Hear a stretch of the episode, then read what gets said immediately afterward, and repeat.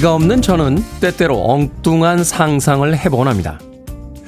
내게 만약 아이가 있었다면 어떤 말을 남겨줄까 하고요. 공부를 열심히 해라. 돈을 낭비하지 마라. 훌륭한 사람이 되라. 아마도 이런 이야기들은 아닐 듯 합니다.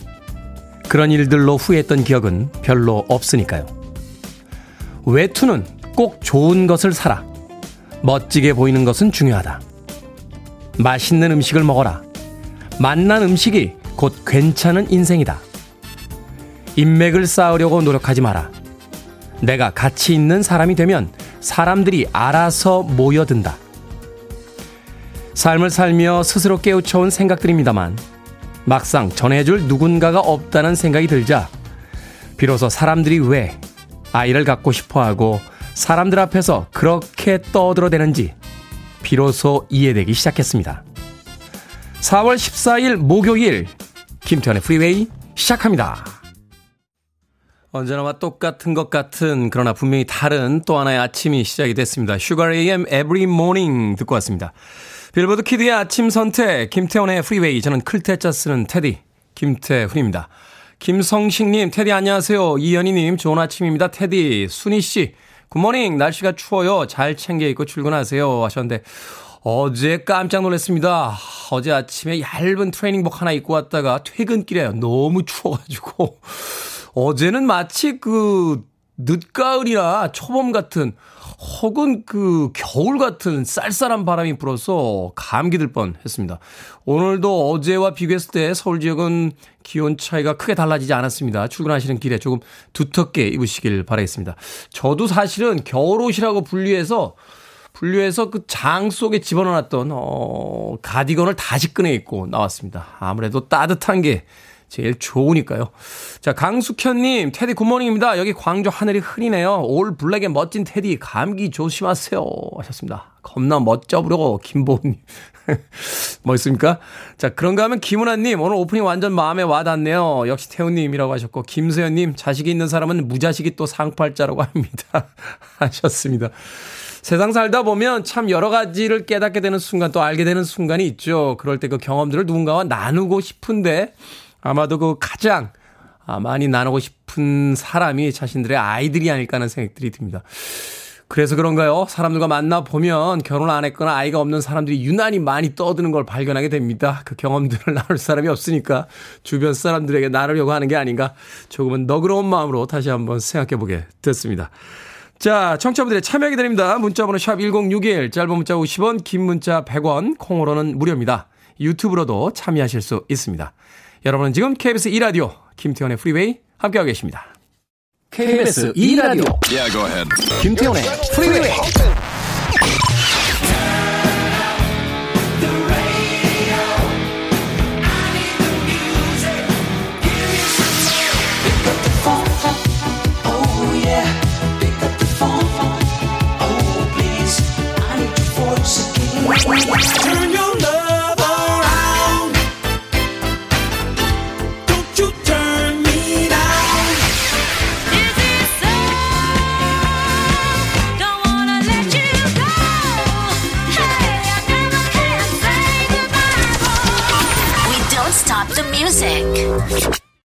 페톨라 클락의 다운타운 듣고 왔습니다. 싱그러운 음악이었죠. 페톨라 클락의 목소리, 어떤 시대를 들려주는 듯한 그런 아주 독특한 음색이었습니다. 페톨라 클락, 다운타운. 자, 김다솜님, 회사 선배가 신입도 들어왔는데 회식 안 하냐고, 그래서 저도 언제 회식하냐고 물어봤는데, 사장님한테 제가 회식 언제 하냐고 그랬다고 하는 거예요. 진짜 민망했습니다. 왜 매번 제 핑계를 대는지 모르겠어요. 라고 하셨습니다. 억울하긴 합니다만, 김다솜 님도 물어보셨잖아요.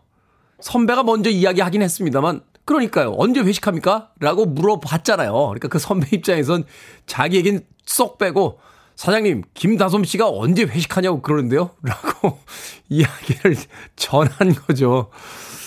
이런 상황에서는 억울하다기보다는, 아, 나도 그 얘기를 했었지라고 한 번쯤 생각해 보시는 게 어떨까 하는 생각이 듭니다. 그래야 다음번에 또 회사 선배가 야 신입도 들어왔는데 회식 안 할까? 회식해야 되는 거 아니냐? 라고 하면 글쎄요, 뭐 사장님이 알아서 하시겠죠? 라고 적당히 둘러대며 빠져나갈 수가 있습니다. 괜히 어설프게 맞장구 쳤다가 앞사람은 쏙 빠지고 뒷사람이 주동자가 되는 경우가 생깁니다. 우리가 예전에 회사 생활하고 또 군대 생활 하면서 많이 배우지 않았습니까? 다 이렇게 삶의 지혜입니다. 김다솜님, 제가 아, 그 씁쓸한 임생에 단맛을 드리기 위해서 마카롱 보내드리겠습니다. 콩으로 오셨는데 샵 1061로 다시 한번 이름과 아이디 보내주시면 모바일 쿠폰 보내드립니다. 짧은 문자 50원, 긴 문자 100원입니다. 자, 최현정님, 테디, 저 오늘 생일입니다. 엄마한테 감사하다고 전해주세요. 테디 방송 자주 들으시는데 사연 나오면 깜짝 놀라시겠죠? 실은 엄마랑 티격태격 다투고 냉전 중이십니다. 라고 하셨습니다. 최현정님, 최현정님 어머님, 최현정님께서 생일 낳아주셔서 고맙다고 인사 전해달랍니다. 티격태격 냉전 중이신데 어머님이 좀 봐주십시오. 뭐 어쩌겠습니까? 나이 어린 딸인데. 자, 2016님 어제 문자 보냈던 야쿠르트 매니저입니다. 여기 천안인데요. 테디, 방송 들으면서 늘 힐링합니다. 여보 사랑해 이 말 꼭 한 번만 전해주세요. 남편한테 자랑하고 싶습니다. 하셨습니다. 야, 이 아침에 일하시면서 그 와중에도 남편한테 사랑한다고 사랑이 그냥 뚝뚝뚝뚝 묻어납니다. 어제 제가 유자차 보내드렸죠. 네, 따뜻한 유자차 드시면서 아침일 잘 하시길 바라겠습니다. 남편분 2016님께서 사랑하신답니다. 아침부터 기분 좋으시겠습니다. 자, K123478897님. 워킹맘 20년 차 출퇴근이 힘들어 남편한테 경차 하나 사야겠다라고 했더니 남편이 쓸데없는 소리 하지 말랍니다. 저도 그 정도는 사도 되는 거 아닙니까? 남편 진짜 너무합니다. 라고 하셨습니다. 아니 20년이나 일을 하면서 가족을 돌본 아내한테 뭐 경차 남편분이 골프채 바꾸고 간다거나 아, 혹은 뭐 계절이 바뀌었으니까 양보를 한번 사입어야겠어 라고 하면은 쓸데없는 소리 하지 말라고 꼭 전해주시길 바라겠습니다. 에? 어디 골프채를 바꿔 어디 입을 만한 양복을 또 한 번을 사든 K123478897님 마트 상품권 보내드립니다. 워킹맘 20년 차인데 경차도 안돼 못 사게 하고 내가 사줄게 경차는 무슨 중형차 사야지 말이라도 그렇게 하면 아내분이 그래 중형차 사자 외제차 사자 뭐 이런 얘기 합니까? 말을 하면 되는데 그 말을 그렇게 못해요. 투자자 모집합니다. 여의도에 학원 차립니다. 자 이것이 실적이다. 학원 차릴 테니까 많은 분들 투자 부탁드리겠습니다. 음악 듣습니다. 박경숙님, 정숙희님. 이 사연 뒤에다 이 노래 붙이려니까 약간 민망하긴 하군요. 막슬라베와 팔라스트 오케스트라가 함께 했습니다. 섹스밤.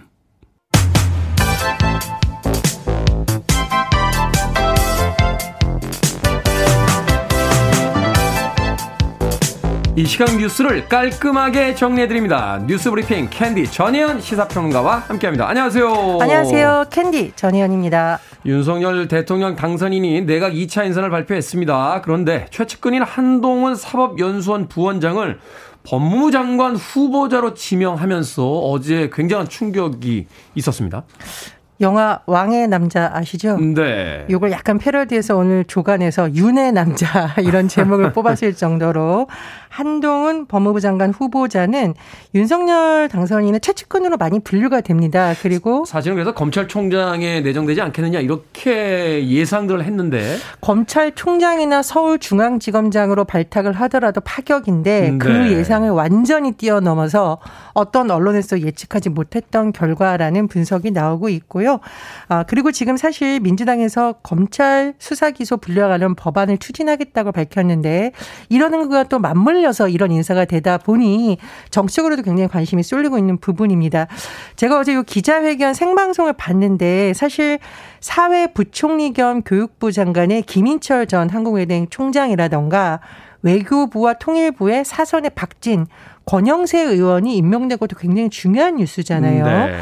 지금 외교안보 분야 워낙 중요하고 또 교육부 부총리 뭐 중요한 거 말할 필요도 없습니다만 기자들의 대부분의 질문이 한동훈 장관 후보자에 대한 것이 쏠렸다. 그만큼 지금 중요한 이슈로 인식이 되는 것으로 보입니다. 그런데 이 더불어민주당과 정의당에서 굉장히 비판적인 반응이 음. 바로 나왔어요. 민주당의 반응은 격앙되었다라고 요약을 할 수가 있겠죠. 박홍근 원내대표가 인사 참사 정도가 아니라 대국민 인사 테러라고 했고 노골적인 정치보복 소던이라고 비판을 했습니다. 그래서 지금 뭐 대부분이 예측을 하기에 이 한동훈 법무장관 후보자에 대한 청문회가 어떻게 진행이 될까 앞으로도 굉장히 관심이 쏠릴 걸로 보이고요. 또 정의당에서 예. 네네네. 또 정의당에서는 대한민국은 검찰청이 아니라 아니고 대통령은 칼잡이가 아니다라고 비판을 했었는데 어, 정의당의 주장을 요약해 보면 이렇습니다. 지금 더불어민주당이 이른바 검찰 수사권 분리를 추진하고 있는데 그에 맞서서 싸울 전사를 선택한 것이 아닌지 의문이라고 했는데 어, 법무부가 수사와 관련된 행정만 하는 것은 아니잖아요. 그렇죠. 법과 관련된 부분은 뭐 민생 관련한 부분도 있을 거고 인권과 관련된 부분도 있는 건데 그런 기대는 배신한 거 아니냐라는 취지로 정의당에서 비판적 의견을 나오기로 했습니다. 또 하나 주목되는 부분이 있었죠. 최근에 안철수계 인사가 없다. 그래서 이태규 인수위원이 사퇴한 거 아니냐, 공동정부가 흔들리는 거 아니냐라는 분석이 나왔었기 때문에 그럼 이번 인선에서는 안철수계가 들어갈까도 또 다른 관심사였는데 결과는 0명이었습니다. 음. 그렇다 보니 앞으로 대선 후보 단일화 과정에서 선언했던 공동정부 약속도 흔들리는 것이라는 분석도 나오고 있습니다. 네. 한동훈 사법연수원 부원장 이번 정부에서 이제 수사 대상이었기 때문에 차기 정부에서 이제 법무부 장관이 된다는 게 좀 어떤 의미가 있는지에 대한 해석들이 더 분분한 것 같고 또 이 기수 파격이라고 해서 이렇게 되면 이제 검찰 쪽에서의 어떤 그 줄사표가 이어지지 않겠느냐 뭐 이런 이야기들도 나오고 있는데요. 예, 고시 기수로 따지면 현재 김우수 검찰총장보다 7기수가 낮은 법무부 장관이 네. 탄생해서 이건 이제 역전 현상이라고 하죠. 만약 청문회를 통과하면 일곱 번째 역전 현상이라고 하는데 검찰이 기수 문화가 굉장히 강한 조직이라고 알려져 그렇죠. 있습니다. 그래서 뭐 후배가 먼저 승진했을 경우에 기수가 높은 음, 검사들이 사표를 내는 것이 관행처럼 여겨졌는데 이번에는 어떤 영향이 있을지 지켜봐야겠습니다. 자, 조 바이든 미국 대통령 우크라이나 침공 후에 러시아군의 행위를 집단 학살로 규정을 했다고요. 이에 푸틴 대통령은 러시아군의 학살이 가짜 뉴스라고 반발했는데 이게 집단 학살로 규정이 되면 국제적으로 또 다른 응징이 이어지는 겁니까? 그렇습니다. 이 바이든 대통령이 예전엔 전쟁 범죄라고 했었는데 이번에는 집단 학살, 제노사이드라고 규정을 했는데요. 러시아군이 최근 우크라이나 부차 지역에서 이런 행위가 벌어지고 있다라고 바이든 대통령은 판단한 것으로 보입니다. 그리고 증거가 늘어나고 있다 이렇게 바이든 대통령 주장을 하는데 이럴 경우에는 이제 국제적인 사법 움직임이 본격화될 가능성이 있습니다. 하지만 푸틴 러시아 대통령은 부차에서의 학살 뉴스가 가짜 뉴스다라고 반발하고 있는데요. 어떻게 이런 조건을 만들었는지 관련 감청자를 가지고 있다 이렇게 주장을 하기도 했습니다. 네. 어쨌든 지금 뭐 러시아의 화학무기 사용설도 나오고 있는데요. 국제사회에서 이런 움직임을 지켜보면서 또 어떤 대응을 할지도 주목할 부분입니다. 하, 전쟁이 도대체 언제까지 계속될지. 자, 구글의 인앱 결제 방식과 관련해서 방송통신위원장이 구글과 면담을 가졌고요. 구글의 인앱 결제에 대해서 경고를 하기도 했는데 인앱 결제가 뭐고 또 여기에 왜 경고를 하게 된 건죠? 일단 한상혁 방송통신위원장이 최근 윌슨 화이튼 구글 임원과 면담하는 자리에서 어, 웹 결제 outlink를 제한해서 실질적으로 in-app 결제를 강제한 행위가 발생하면 법령 위반 소지가 있다. 용어가 다 어렵죠. 네. 그래서 설명을 한번 해보겠습니다. 도대체 in-app 결제가 뭔데 이렇게 요즘 시끌시끌할까? 우리 구글 플레이 스토어 이런 데 들어가서 앱을 다운을 받잖아요. 그런데 이 결제 시스템이 작동하는 유료 서비스도 있단 말이에요. 그렇죠. 그거를 구글이나 애플이 내부 결제 시스템을 하도록 사실상 강제한다는 논란이 자기들이 일었습니다. 직접 결제를 하는 거죠. 그렇죠. 30%까지 수수료를 챙긴다라는 건데 음. 문제는 뭐냐면 그렇다 보면 앱에서는 이 비용을 소비자에게 전가시키기 위해서 자꾸 비용을 올릴 수밖에 없다라는 논란이 제기됐었고 이것이 과연 맞느냐 갑질 아니냐는 논란이 제기가 됐습니다. 음, 네. 그래서 지난해 8월 말 우리나라 국회에서 앱마켓 사업자가 이런 결제를 강요하지 못하는 내용의 전기통신사업법 개정안을 통과시켰고요. 이것이 당시에 세계 최초의 구글 갑질 방지법이라고 불리기도 했습니다. 네. 그런데 구글에서 그러면은 이런 방식을 철회했느냐? 우회하는 방식, 그러니까 비껴가는 방식을 사실상 사용하고 있다는 논란이 쓴 거죠. 그렇죠. 어떻게 했냐면 구글이 앱 개발사들에게 앱에 있는 외부 결제 링크 삭제해라. 안 그러면 이 플레이스토어에서 퇴출하겠다. 그러면 사실은 우리가 워낙 이런 구글 플레이스토어나 이런 거 많이 쓰는데 여기서 퇴출되면 앱 개발자들은 위기를 느끼니까 그렇죠. 우리 표정 우리나라 표현 쓰자면 이제 울며 겨자 먹기로 하게 되는 방식.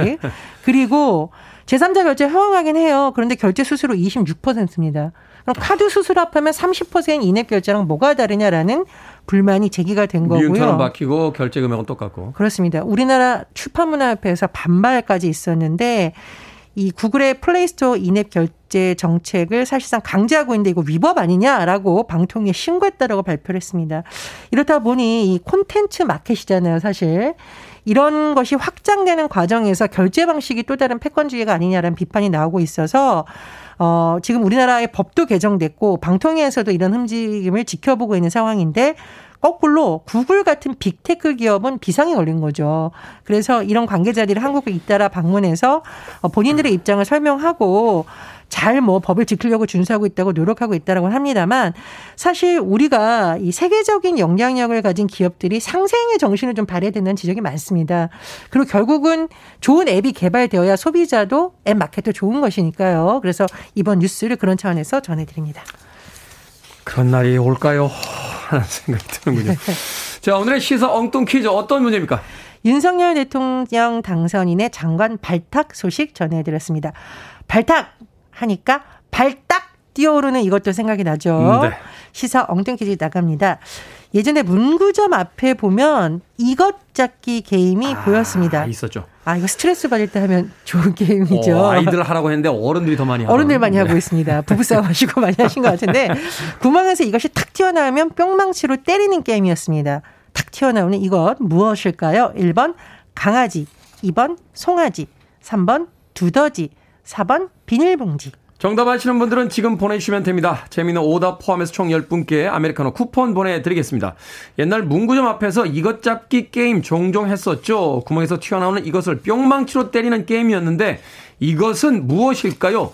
1번 강아지, 2번 송아지, 3번 두더지, 4번 비닐봉지 되겠습니다. 문자번호 샵 1061, 짧은 문자 50원, 긴 문자 100원, 콩으로는 무료입니다.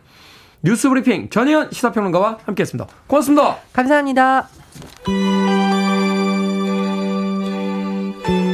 1210님, 5450님, 9001님, 5352님께서 신청하셨습니다. 리처드 샌더슨, 리얼리티.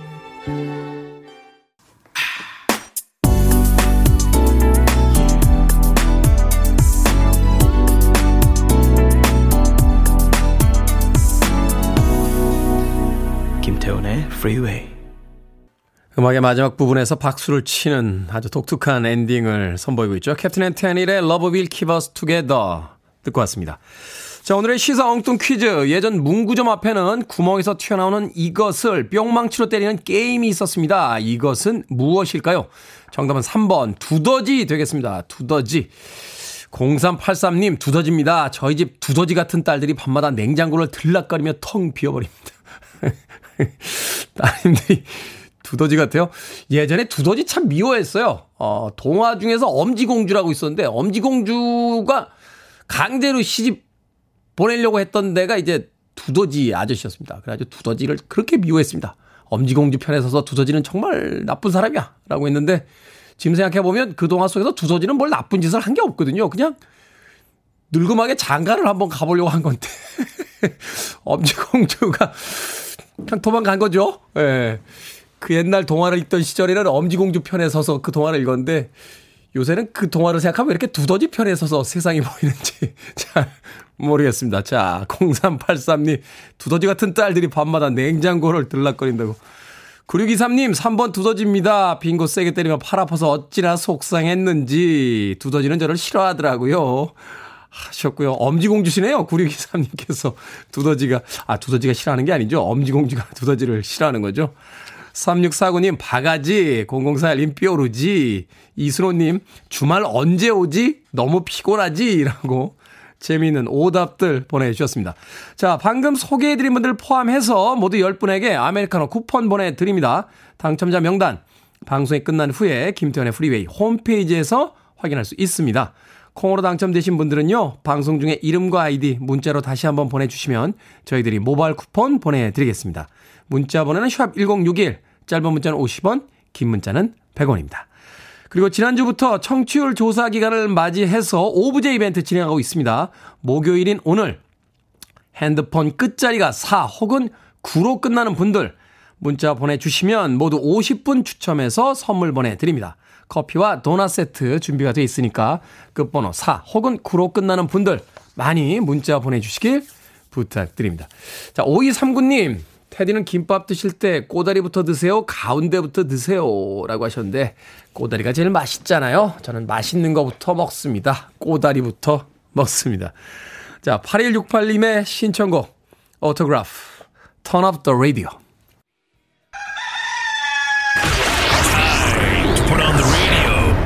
김태훈의 Freeway. Are you ready?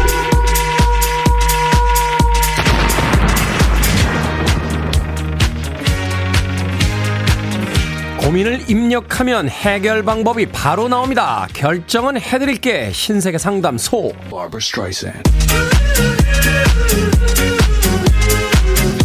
박경훈님, 1년 전에 선을 봤습니다. 그때 여자분이 적극적이었는데 제가 거절했거든요. 1년이 지났는데 생각이 납니다. 연락을 해볼까요? 아니면 그냥 하지 말까요? 그냥 하지 마세요. 무슨 은행에 저금한 예금 찾는 게 아니잖아요.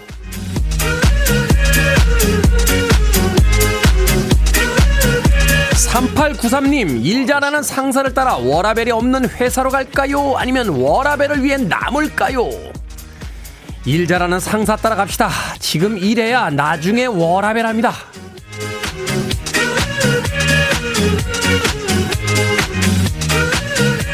김조아님, 집이 정남향이어서 한낮에는 햇볕이 너무 들어옵니다. 햇볕을 차단하고 싶은데 커튼으로 할까요? 아니면 블라인드로 할까요? 커튼, 블라인드는 먼지 닦기 너무 귀찮습니다.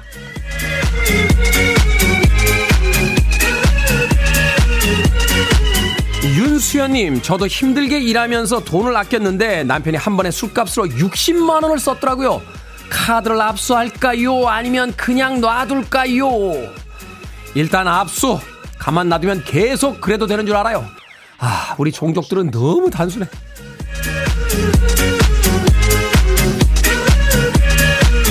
방금 소개해드린 네 분에게 선물도 보내드립니다. 결정하기 힘들거나 귀찮은 고민들 계속 기다리고 있습니다. 문자번호 샵 1061, 짧은 문자 50원, 긴 문자 100원, 콩으로는 무료입니다.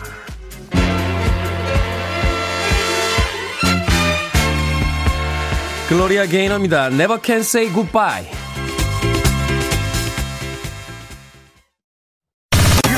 To one of the best radio stations around.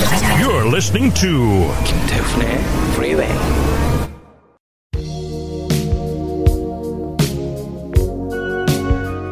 빌보드 kid의 아침 선택 KBS 2 라디오 김태훈의 프리웨이 함께하고 계십니다. 1부 끝곡은 6118님의 신청곡이에요. 포리너의 I want to know what love is 듣습니다. 잠시 후 2부에서 뵙겠습니다.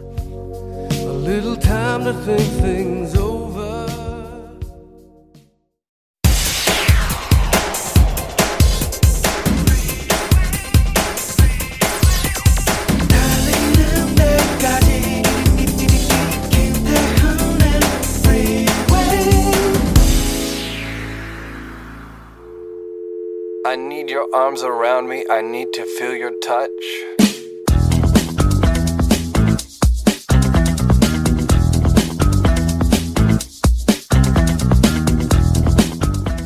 아이들의 시선으로 본 세상.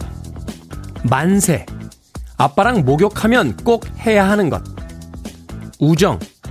친구가 차에 안 타면 안 탔다고 소리치는 것. 걱정. 아빠가 출장을 가면 엄마와 엄마가 내 주변에 계속 남아 있는 것. 정. 있으면 물건을 버리지 못하게 되는 것. 시골. 어른들이 어린이가 다 갈 때까지 보고 있는 곳. 팔짱. 엄마가 기분 좋을 때 아빠한테 하는 것. 무지 화나면 혼자서도 하는 것.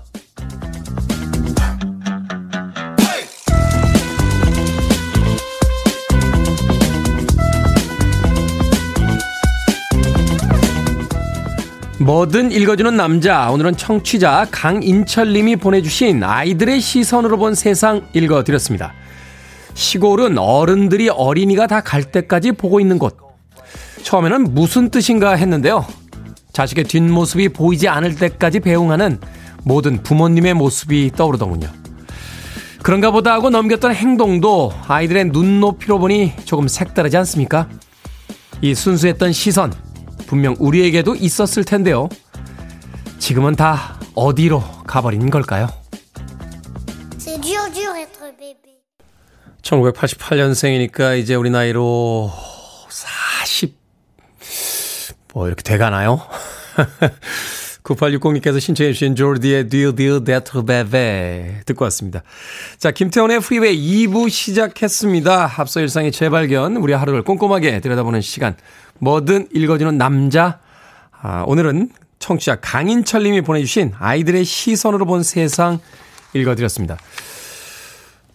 0755님께서 테디 순수했던 마음은 나이로 다 가버렸나 봐요. 나이 먹을수록 치열하게 살아야 해서 그런 것 같습니다. 라고 하셨고요. 콩깍지님 아이들의 눈높이일 적도 있었죠. 아이 키우면서도 눈높이를 맞추곤 했는데 이젠 잊어버리고 삽니다.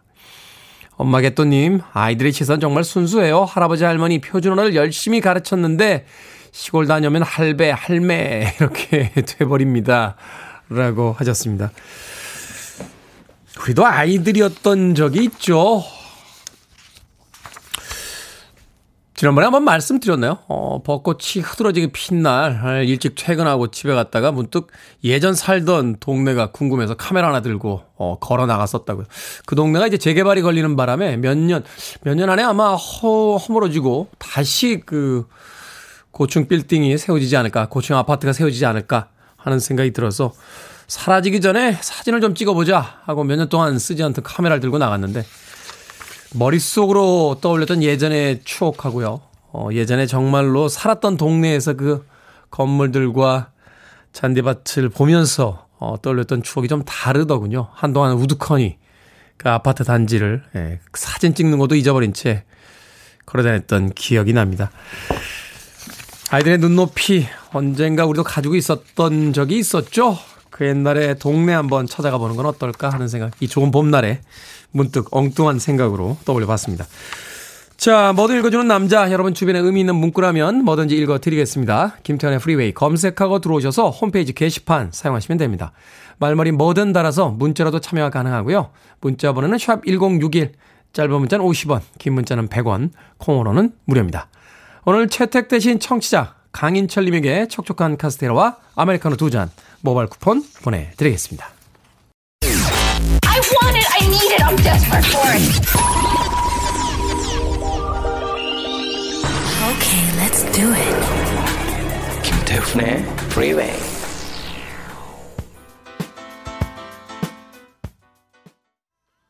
두 곡이 멋지게 이어졌죠. 토토의 조지 포즈에 이어진 조지 벤슨의 Turn Your Love Around까지 두 곡의 음악 이어서 듣고 왔습니다. 3704님, 태훈의 아저씨, 방송 들으면서 영어 공부하고 있습니다. 매일 감사합니다. 하셨는데, 큰일 났네요. 큰일 났습니다. 저도 예전에 라디오 들으면서 영어 공부했는데 영어가 안 됐습니다. 결국은 안 됐습니다. 3704님, 청취율 조사 기간에 애청자 한 명도 아쉬운 이 시간에 계속해서 방송을 들어달라라고 부탁은 드려야겠는데, 하필이면 방송 들으시면서 영어 공부하신다고. 예전에 저도 중고등학교 시절에 참 라디오 들으면서 영어 공부, 수학 공부 많이 했는데 안 됩니다. 공부가 참 안 됩니다. 음악 나오면 음악 듣느라고. 그렇죠. 음, 뭐 요새는 뭐 백색 소음이다. 아, ASMR이다라고 해서 적당한 소음이 있어야 아, 뭐 공부가 잘 된다. 책이 잘 읽힌다 하는 이야기도 합니다만 라디오 틀어놓고 거기서 좋아하는 음악 나오면 볼륨 키우게 되고 그 음악 쫓아서 고개 몇 번 까딱거리면 외웠던 영어 단어 날라가고 모르겠습니다. 뭐, 어, 훌륭한, 아, 대학은 못 간다 하더라도, 어, 3704님께서 또 압니까? 20년 후에 대한민국을 대표하는 음악평론가가 되었을지. 어찌됐건 저는 청취자로서 감사의 말씀 전하겠습니다. 3704님. 9396님, 여의도 사무실 내신다고 하셨는데, 저도 투자하겠습니다. 하셨습니다. 여의도에 제가, 아, 종족들을 위한, 아, 이것이 실전이다. 사무실 낸다라고 어 말하자면 이제 삶의 어떤 아, 조언을 할 수 있는 그런 사무실 낸다고 했더니 투자하시겠다고요. 언제나 혼자 웃으면서 재미나게 잘 듣고 있습니다. 저는 사무실 청소하는 미아부인데요. 고무장갑 벗기 싫어서 잘 듣고만 있다가 감사하다는 글이라도 보내야 될 것 같아 문자 두 번째 보내봅니다. 라고 하셨습니다. 바쁜 아침에도 이렇게 또 장갑까지 벗고 감사하다는 글 보내주셔서 진심으로 감사합니다. 어, 불고기 버거 세트 보내드릴게요. 바쁜 일상이지만 그래도 식사 거르지 마십시오. 9396님. K123464253님, 테디, 아내가 은근히 아들과 차별을 하는 걸 목격했습니다. 퇴근하고 제가 먹는 반찬, 학원 갔다 온 아들 반찬엔 소 불고기가 추가되어 올려져 있더라고요. 저도 고기 먹을 줄 아는데, 라고 하셨는데, 그게 은근히 차별하는 게 아니에요. 대놓고 차별합니다. 이제 기울어지는 거죠. 어, 남편에서 아이들로. 제 어머니도 그 순간이 있더군요. 어, 반찬을 제 앞으로 더 많이 밀어주시던 그날이 기억이 납니다. 그날이 바로 제가 권력을 잡았던 날이었죠. 아버지가 왜 이러는 거야? 왜 맛있는 반찬을 태훈이한테 주지? 라고 했을 때 제 어머니가 몰랐어? 권력이 기울어진 걸이라고 했던 그날이 떠오릅니다. K123464253님 치킨 한 마리 보내드립니다. 아, 치킨 닭다리 두 개, 아내도 주지 마시고 아들도 주지 마시고 혼자 꼭 드시길 바라겠습니다. 자, 청취율 조사 기간을 맞아서 오브제 이벤트도 진행 중입니다. 핸드폰 번호 4 혹은 9로 끝나는 분들 문자 보내주시면 모두 오늘 50분 추첨해서 커피와 도넛 세트 보내드립니다. 문자로만 받고 있습니다. 이 오브제 이벤트는요. 문자번호 샵1061, 짧은 문자는 50원, 긴 문자는 100원입니다. 콩으로 다른 이벤트에 당첨되신 분들은요. 다시 한번 샵 1061로 이름과 아이디 보내주시면 모바일 쿠폰 보내드립니다. 짧은 문자 50원, 긴 문자 역시 100원입니다. 자, 5239님의 신청곡입니다. Sweetbox. Everything's gonna be alright.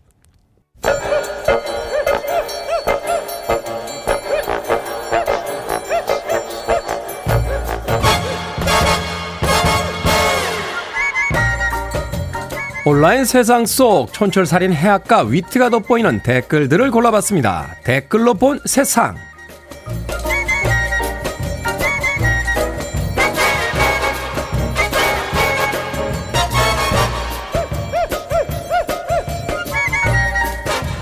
첫 번째 댓글로 본 세상. 인도의 한 마을에서 길이 18m, 무게 500톤, 50년 된 철교를 도둑맞았습니다.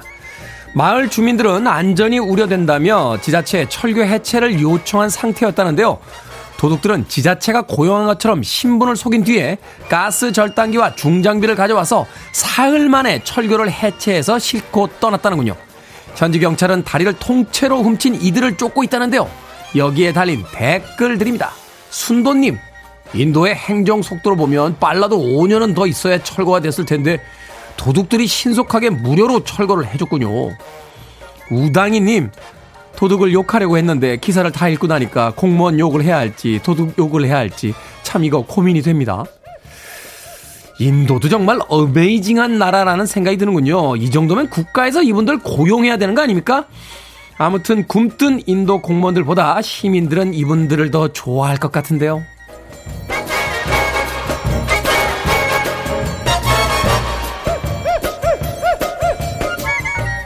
두 번째 댓글로 본 세상. 갈수록 인구가 줄어들고 있는 지방에서는요, 버스 터미널이 하나둘 사라져가고 있다고 합니다. 이번 달 초에는 전북 남원의 고속버스 터미널이 40년 만에 문을 닫았는데요. 한때는 남원과 서울을 오가는 고속버스가 하루 15차례까지 운영된 적도 있었지만 최근에는 하루 평균 이용객이 100명이 채 안 됐다는군요. 터미널 주변 상인들도 터전을 떠나야 할 처지에 놓였는데 여기에 달린 댓글들입니다. 제이드님, 누군가에겐 평생 직장이었을 텐데요. 또 누군가에겐 추억의 장소였을 텐데 아쉽고 서운한 마음이 크겠습니다. 도롱이님, 어릴 적 명절날 시골 오고 할 때 할머니 손잡고 항상 가던 곳이에요. 문을 닫는다니 안타깝네요. 사람들이 떠나고 이곳저곳이 문을 닫습니다. 우리의 삶이 점점 삭막해지는 건 개발과 발전이라는 이름 아래 우리의 추억이 깃든 장소들이 하나둘 사라져가기 때문은 아닌가 생각이 드는군요. Ooh baby,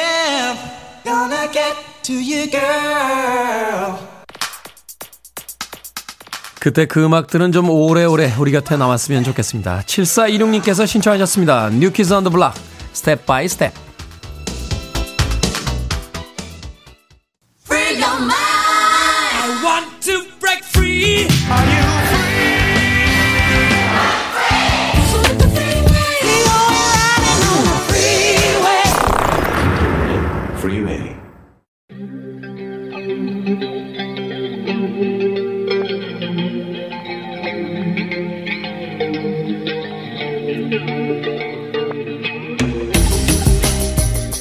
21세기의 키워드로 우리의 역사를 살펴보는 시간입니다. 역사 대자뷰. 오늘도 공간 역사 연구소 박광일 소장님과 함께 합니다. 안녕하세요. 안녕하세요.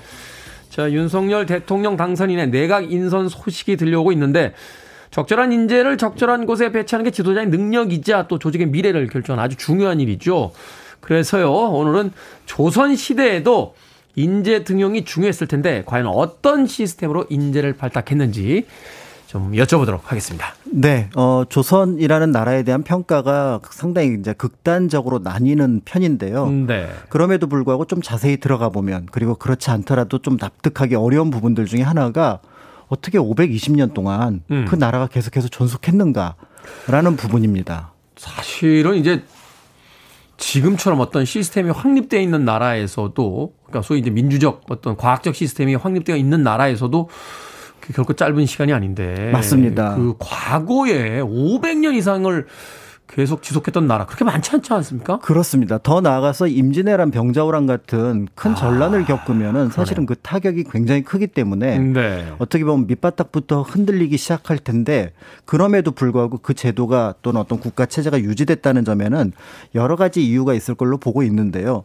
그 중에 하나가 방금 얘기하셨던 인사제도와 관련해서 그것을 운영하는 관료제도의 시스템 네. 어떤 그 방점을 찍는 그런 연구들이 있습니다. 그래서 사실은 그런 내용들이 굉장히 많기 때문에 어느 하나를 가지고 오늘 말씀드리긴 어려운데요. 그 중에서 이제 인사를 관리했던 2조를 중심으로 좀 얘기를 나눠보려고 합니다. 네. 그래서 우리가 알고 있는 2호 예병 형공 6조의 이제 첫 머리에 인사를 담당하는 2조를 넣었다는 점에서 2조. 인사가 갖고 있는 의미가 어떤 건지 짐작해 볼 수 있는데요. 어, 초기에는 당연히 이제 이조 판서를 중심으로 했던 최상층이 굉장히 큰 역할을 하지만 어, 성종 이후부터는 사실은 중간층이라고 하는 지난번에 개회도에서 잠깐 다룬 적이 있었던 정남과 자랑, 오품과 육품의 벼슬을 가진 사람들이 실질적인 권한을 행사하게 됩니다. 어. 그런 면에서 볼 때 이조 판서가 초기 그다음에 그 이조 정당의 어떤 힘이 약해졌던 후기에는 큰 역할을 한다는 점에서 그때 이조 판서를 한번 살펴볼 수가 있을 것 같고요. 네. 더불어서 정남과 자랑이 어떻게 그 역할을 해나갔는지 그 내용을 살펴볼 수 있는데 이 시기에 유능한 이조 판서 그러니까 이조 판서가 힘을 발휘하던 시기에 유능- 유능한 인물로 이제 강희맹이라는 인물이 꼽히고 있습니다. 그렇군. 말하자면 이제 천대로 어 좀 바꿔서 얘기한다면 뭐 민정수석처럼 인사 검증 시스템 뭐 이런 것들이 이제 어떻게 이루어졌는지 이 시기에 유능한 이조 판서로 평가받는 인물 가운데 한 명이 강희맹이다. 조선시대 이제 인사 전문가였던 셈인데 인재를 중요 등용할 때 이제 중요하게 여겼던 것들이 있겠죠. 뭐 기준 같은 것들이 있었을 것 같은데요. 네, 아마 그 삶에서 인사가 가장 중요하게 다가왔을 것 같은데요. 인사가 만사다 뭐 이런 이야기도 있잖아요. 예, 이- 이분은 과거 시험 문제가 인사였습니다. 세종대왕이 인사 문제에 대해서 얘기를 했는데 네. 그랬더니 아 장점은 살리고 단점 고치면서 인, 인재의 자질에 맞게 적재적소에 배치하면 됩니다라고 얘기를 했던 거죠. 근데 너무 원, 원론적인 얘기 아닙니까? 그렇습니다. 네. 근데 원론적이긴 한데 여기에 굉장히 중요한 어떤 생각이 담겨 있는데요. 사람의 능력이 모두 다르다. 두 번째는 완전한 능력을 가질 수 없기 때문에 그걸 보완을 시스템으로 해야 된다라는 내용이 여기에 포함되어 있다고 볼 수가 있습니다. 무엇보다도 서류 중심으로 사람을 뽑아야 되는데 서류 중심으로. 예, 당시에 이제 여러 어떤 추천 인사들이 오게 되면 그 서류 중심으로 뽑아야 되는데 그렇다면 내가 그 사람을 제대로 살필 수 있는가라는 부분이 문제가 있을 것 같고요. 네. 더 나아가서 어떤 사람이 굉장히 열정을 가지고 일을 하기 시작하지만 시간이 지나면 또 그게 식고 매너리즘으로 빠지니까 그렇죠. 그런 부분을 임기제로 좀 그 정리를 해야 되지 않겠느냐 이런 얘기를 하게 됐고요. 무엇보다도 어쨌든 참신한 인재를 등용을 하는 것들이 이제 또 시스템이 갖춰지면 막힌다는 부분입니다. 네. 그런 면에서 볼 때 만약에 훌륭한 인재가 있어서 그 사람을 승진시키고 싶다면 주변에서 말릴 텐데 그럴 때는 또 인사권자에게 힘을 실어주되 대신 그 인사가 문제가 발생을 했을 때는 그것을 시행했던 그러니까 어떤 권력을 활용했던 인사권자에게 책임을 묻는 방식. 그러니까 이게 계속해서 연공 서열로 올라가는 것도 문제고 네. 그다음에 참신한 인재를 발탁하는 것도 문제지만 또 각각의 장점이 있으니 이거를 인사 담당자가 해결할 수 있도록 해야 된다라는 것이 이분의 소신이었던 거죠. 굉장히 인상적인 게 그러니까 어떤 하나도 완벽할 수 없다. 여기서 출발하네요. 그래서 사람들 이제 인재를 등용할 때 서류상으로만 이제 뽑기에는 문제가 있을 수 있고 또 그 한번 뽑았다고 하더라도 이 사람이 시간이 지나면 게으름 필 수도 있고, 아이, 뭐, 이제 뭐 그냥 하던 대로 가는 것, 이렇게 생각할 수 있으니, 그 매너리즘을 또 막기 위해서 기간제, 그리고 인사권자가 인사권을 행하되 거기에 대한 책임을 지게 하는 거. 그렇습니다. 아, 이게, 이게 이 소위 이야기하는 강희맹의 어떤 인사 그 원칙들. 네. 뭐 이거 현대적인 시스템 아닙니까? 굉장히 현대적이라고 볼 수가 있고 합리적이라고 볼 수가 있는 거죠. 네. 그래서 이제 이런 사람이 있었느냐. 라고 이제 물어본다면 있었을까라고 생각을 하게 되는데요. 음. 사실은 이제 강희맹도 그 자신이 이런 소신을 갖고 있었지만 또 한편으로 그걸 실제로 운영하는 데 있어서는 성과가 어땠느냐는 또 의견이 나눠지게 결국 됩니다. 이제 결과가 나와야 되는 거니까. 네. 그런데 이제 한편으로는 조금 시선을 확장하면은 이런 사람이 있다고 볼 수도 있을 것 같은데 오. 바로 강희맹을 발탁했던 세종 그리고 그 세종을 발탁했던 태종이 그런 어떤 역할을 하지 않았나 이렇게 볼 수가 있는 거죠. 네. 구체적으로 어떤 역할들을 했던 겁니까? 보통 이제 태종이 무슨 인재 등용을 했는가라고 얘기를 하지만 실제로 태종의 가장 큰 인사 문제는 다음 왕이었습니다. 다음 왕. 바로 양령에서 충령으로 바꾼 사건이죠. 그렇죠. 이 사건이 굉장히 부담스러운 정치적인 문제였거든요. 1차 왕자의 난을 일으켜서 아버지였던 태조를 왕위에서 물러나게 했던 결정적인 이유가 적장자가 있는데 왜 막내를 세자로 삼았느냐. 네. 라는 것이었으니 자신은 왕에 올라가자마자 양령을 세자로 만들었거든요. 음. 그런데 아무리 봐도 아무리 봐도 아, 돌아가신 지 수백 년 되신 분인데 갑자기 여기서 웃어서 죄송합니다만. 네. 아무리 봐도 태종보다 태종이 보기에는 충령보다 못하다는 생각을 했으니까 결국 14년이나 지난 세자를 교체시키는 무리수를 둡니다. 이게 쉽지 않잖아요. 이제 이거는 결국은 아까 강희맹이 얘기했던 것처럼 혁신적인 인재를 썼지만 그러면 인사권에 대한 책임은 태종이 져야 되는 거죠. 네. 그래서 그걸 실제로 지게 되는데요. 여느 왕과 다르게 살아 있을 때 왕위를 넘깁니다. 아. 선의를 했죠. 내가 책임을 지고 네. 물러나겠다. 물러나면서 왕위를 넘기겠다. 네. 두 번째로는 병권을 쥐고 있으면서 그 권력을 보좌를 했고요. 음. 그 다음에 이제 세 번째로 외척 세력들을 모두 없애면 사실은 그것이 세종에 큰 부담이 되기도 했지만 결국은 세종이 자신의 능력대로 정치를 펼쳐 나가는데 큰 문제가 없었다는 점. 그런 면에서 태종의 인재 등용의 가장 큰 어떤 핵심은 바로 세종의 발탁이 아니- 아니었을까 이렇게 보기도 합니다. 뭐 결과론적으로 그 세종대왕이 우리에게 한글도 선사하는 뭐 소위 얘기해서 이제 대왕이라는 호칭을 쓰게 되는 그런 네. 왕이 됐으니까 분명히 성공한 인사였다라고 볼 수 있겠군요. 자, 음악 한곡 듣고 와서 조선시대 인재 등용과 인사 관리에 대한 이야기 계속해서 나눠보도록 하겠습니다. 신원주 씨께서 이 곡을 마침 신청을 하셨는데요. 인사철이 되면 그런 이야기를 한다고 하더군요. 전화 받았니? 라고. F.R. David입니다. Up the phone. 신원주님의 신청곡 F.R. David의 up the phone 듣고 왔습니다. 빌보드 kid의 아침 선택, KBS 2라디오, 김태훈의 프리웨이, 목요일 코너 역사 데자뷰, 박광일 소장님과 함께하고 있습니다.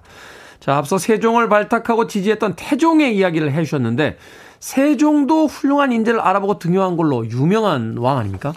인재 등용에 있어서 가장 어떻게 보면 모범적인 인물이라고 할 수가 있습니다. 네. 어, 앞에서 이제 강희맹의 표현에 능력에 따라 적재적소에 등용한다라고 얘기를 했는데 아마 이 말에 가장 적절한 인물이 바로 세종이 아닐까라는 생각을 합니다. 신분 고하를 막론하고, 네. 그래서 보통 이제 세종 이후에 어 왕들이 이제 인재를 등용했다라고 하면 그 인재에 대해서 보통 우리가 갖게 되는 이미지가 그가 누구이든지 간에 다섯 명이든 열 명이든 학자 또는 정치가로 인식을 하게 됩니다. 네. 그런데 세종 때 인재의 특징이 바로 뭐냐면 해당 분야의 전문가로 우리가 인식을 하는 경향이 있습니다.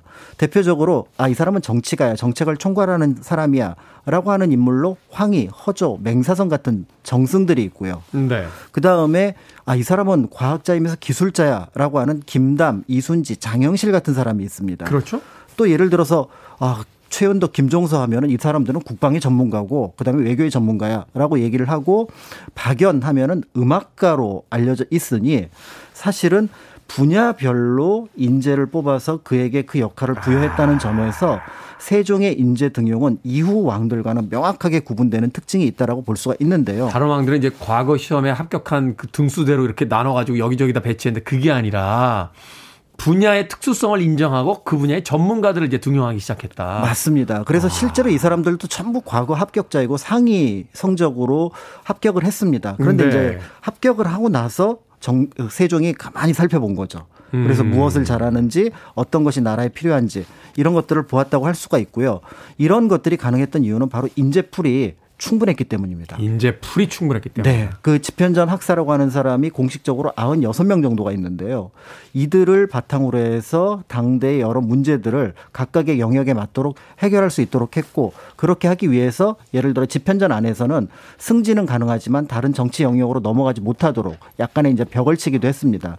대신 이렇게 되니까 이제 정치적인 야망 있는 학사들 같은 경우는 약간 불만을 갖게 되는데요. 네. 그걸 이제 풀어주기 위해서 예를 들어서 이제 한밤중에 찾아가서 뭐 골룡포를 덮어준다거나 신숙주에게 뭐 이런 방식도 있거나 음. 때에 따라서는 근무 환경 개선을 위해서 휴가를 유급 휴가를 줍니다. 아, 실질적인 실질적인 어떤 인재 시스템을 만들었군요. 네, 그래서 이제 사과 독서 제도로 가는 유급 휴가 제도를 만들어서 결국은 그 안에서 자신의 역량을 최대한 발휘할 수 있도록 만들었다는 점 이런 부분을 아마 손꼽을 수 있을 것 같습니다. 말하자면 이제 인재를 뽑아놓고 그냥 일만 시킨 게 아니라 복지도 해결해주고 여러 가지 일을 잘할 수 있는 민원도 또 어, 또 해결을 해주면서 시스템을 만들어갔다.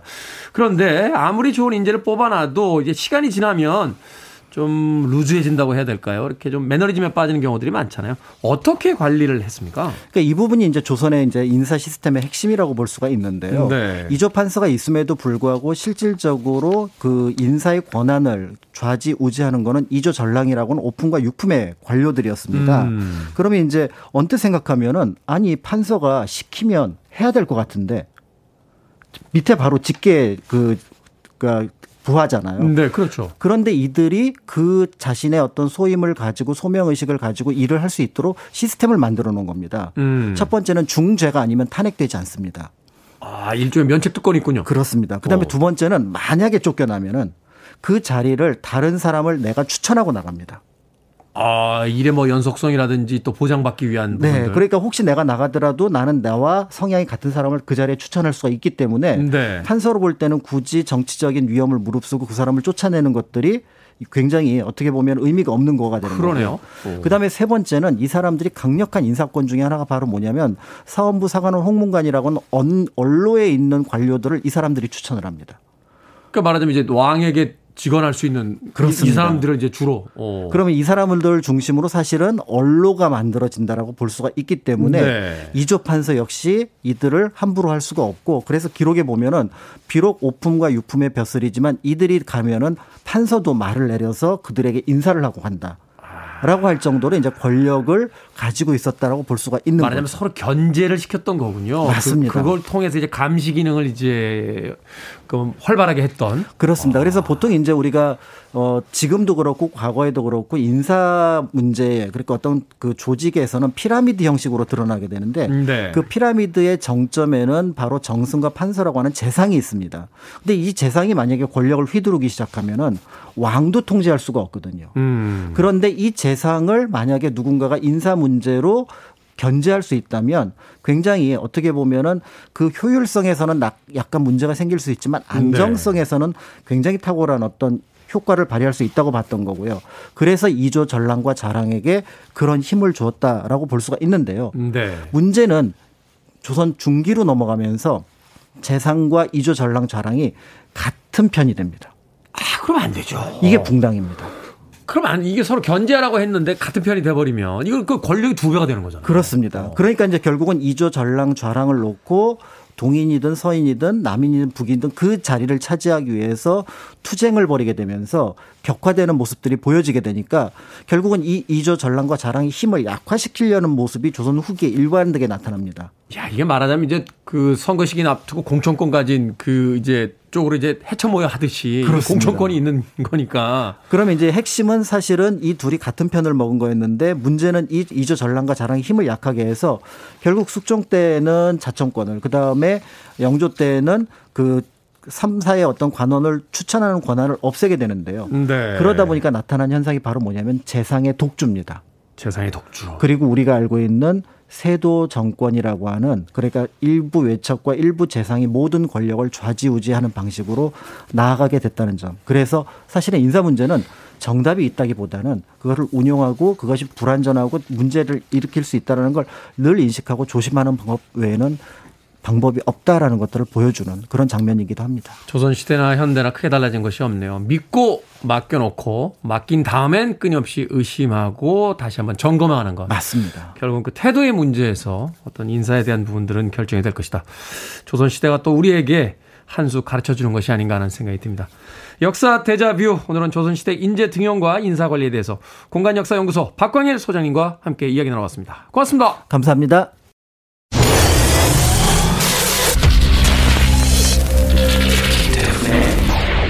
Freeway.